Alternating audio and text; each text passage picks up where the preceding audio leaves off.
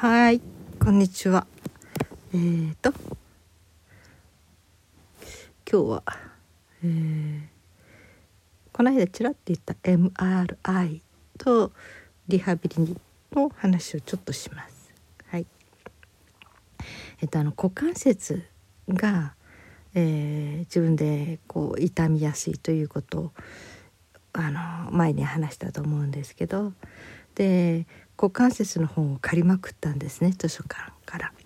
そうすると股関節のいろんな病気股関節の変形していくね。でそういうのを見ながらああ私はどれに当てはまるのかなとか思ってね。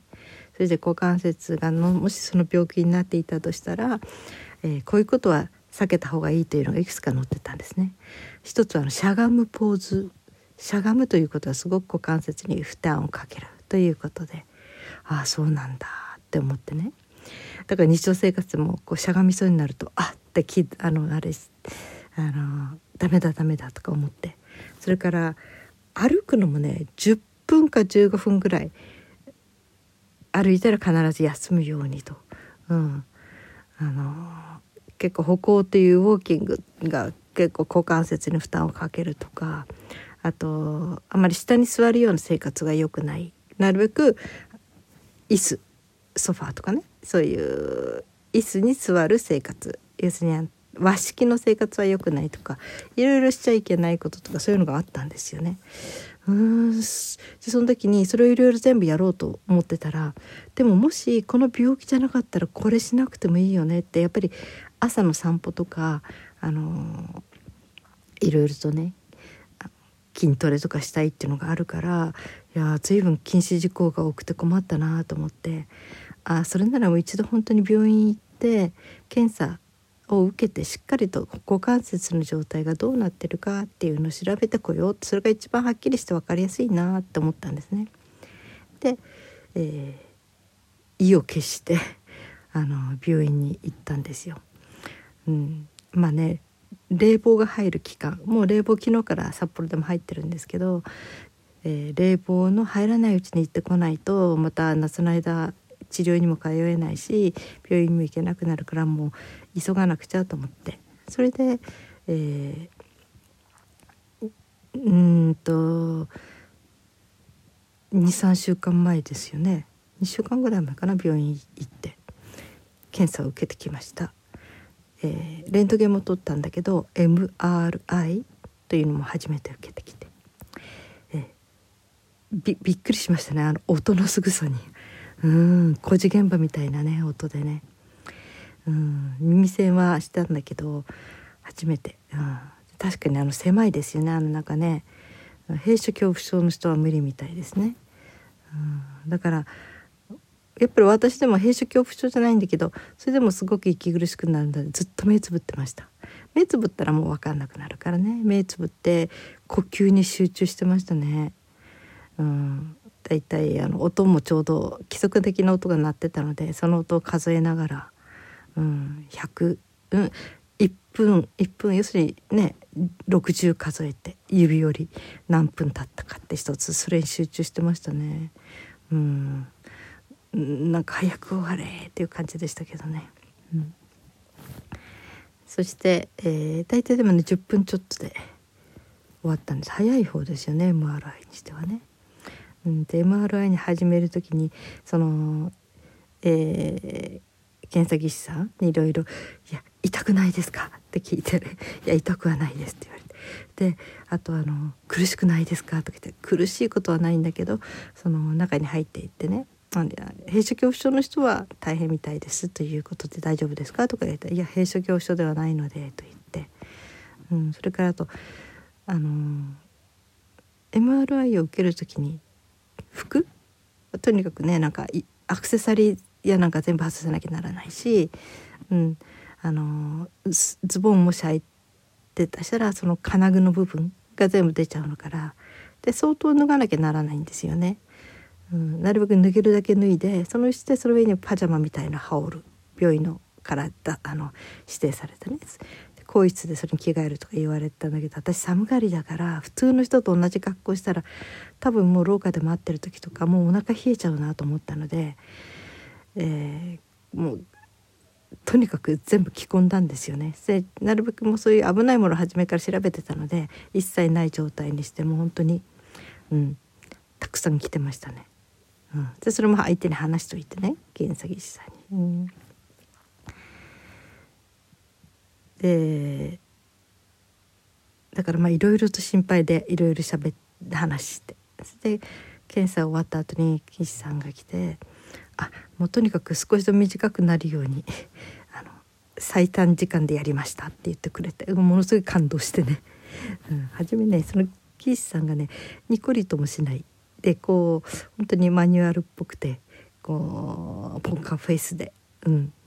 っていう感じがしたんですよ。だけどああ私がいろいろ不安がってたのでそのギリギリとにかく一番短い状態にしてくれたっていうのがその親切なにねあにこやかじゃない人でもこうやって親切な人っているんだなって思ってすごくありがたかったですね。うん、で結果的にはあの股関節はすごく綺麗だったんですよ私その本屋なんかでねその股関節が変形したいろんな写真見てるのでどんな風になってんだろうと思ったんだけどそれに私あの生まれてすぐの時に先天性股関節脱臼みたいので1年ぐらいギブスしてたらしいんですよね。そういう人っていうのは高齢になると、えー、痛みが出やすいということで聞いてたのでそれも先生に話しといたんだけどで先生が「いや昔にそういうねことがあったとは思えないような綺麗な股関節です」って言われて本当自分で見て「うわ綺麗ちゃんとあそこが丸くなってるし綺麗ってすごい感動しちゃいましたね。うん、そしてだけど問題は腰ですねということで、うん、でなんか一応ヘルニアと言われましたね。うん。まあ、こうこことここが狭くなってますよねってレントゲンの時その写真見せてみながらね話してくれて。でここからちょっと出てる。でもねそでまあ手術するほどではないですねということで先生が、えー、薬痛み止め出しましょうか?」って言うから「いや出してもらっても私アレルギーが飲めませんからいりません」って言って「じゃあ湿布薬はどうしますか?」って言うから「あそれもかぶれるのでいりません」って言ってそしたら先生が「そうですかじゃああの運動療法はやってみますか?」とか言われて「あそれはやってみたいですね」ということでリハビリ室というかねリハビリの専門の人たちがいるのでねそういう場所で。えって言って。で運よくその日にちょうどキャンセル待ちかなんかがあってすぐその日にそのリハビリを受けることができたんですね。で作業ん？療法作業療法士？理学療法士さん？っていうのかな、うん、に、えー、こういろいろとそうですね、えー、1時間ぐらいかな、うん、まず体のチェック。体のなんか立った時の傾き方とかね。いろんなこの体のどこにこう力がかかっているとか。いろんな検査検査っていうかな。あのベッドのようなねそこであのところで診察台みたいな、うん、そういうまあ、リハビリ室みたいなとこなんだけどね。でそこでいろいろ体の動きを見ながらどこが弱っているかとかどこに問題があるかとかそういうことをチェックしてくれる。ということをすごく事細かに受けまして、うん、で結果的にそのその療法士さんが言うにはヘルニアというよりもむしろそのやっぱり股関節周りの筋肉が弱ってますねって普通よりと言われて、うん、それからとお尻に力が入れられない、うん、ということを知りました。お尻の筋肉をしっかりつけてそして体幹要するに体の幹ですね。それをしっかり作っていくことが大事。いやこれから作っていかなきゃなりませんねということを言われて、まあ、その時の症状としては私が日常で困ってることといえば台所仕事をした時に腰お尻あたり股関節周りっていうかねそこが痛くなるってもう3分以上洗ってられなくなる。ということが、まあ、目下の、困りごとでそれに対してどういうふうに、えー、していったらいいかってどこの筋肉をこう、えー、鍛えていったらいいかとかね。それからそういうようないろんなそういう体のことを考えてくれて。はい、でええ家ではこういう体操をしてみてくださいということもいろいろとね言ってくれて。いやとってもありがたかったですね。初めて自分の体をしっかりとプロの人に見てもらったという感じがしてね。ああ私そこが弱かったからこんな風になってたんだとかね。いろいろ。そしてまあね、動画とかね見ててもああいっぱいやらないねいろんな体操があって何から手つけていいか分からなかったんだけどあ私の弱点っていうのはこことここでこれをまずやっていかなきゃならないんだなっていうねそういうことが分かってすごく助かったですね、うん、ありがたいことでした。そしてそれからリハビリは2回3入れて全部その日入れて3回かな。でその時にとにかく冷房が入っちゃったらもう来れないので、うん、あの冷房入る前にちょっと、えー、詰めてきますということで普通は1週間に1回ぐらい。か2週間に1回なんだけど私はとにかく冷房入るまでに何回かあの来れるだけ来ようということで話してたので。そしてうん結果的に3回行ってちょうど3回目の予約を入れたその日に冷房入っちゃって。うん。入っちゃいましたね。ということでね向こうもね。ででもとにかくねあの計画例えば4ヶ月ぐらい冷房入る間来れないのでその間の体の計画運動計画みたいなねそういうものを立ててもらいたくてということで。でそれをしてもらうのに、えー、まあリハビリのねそういう場所のところにいつも診察台のとこ行ったんですがそれ私のベッドのとこにバッとカーテン引いてで、まあ、少しでも冷気が来ないようにそうやって遮ってくれたんですね。まあそれでだいぶ違いましたけどね。うん、であのまあ私はカイロもしてるしもう本当に真冬の格好のぐらい着込んでたので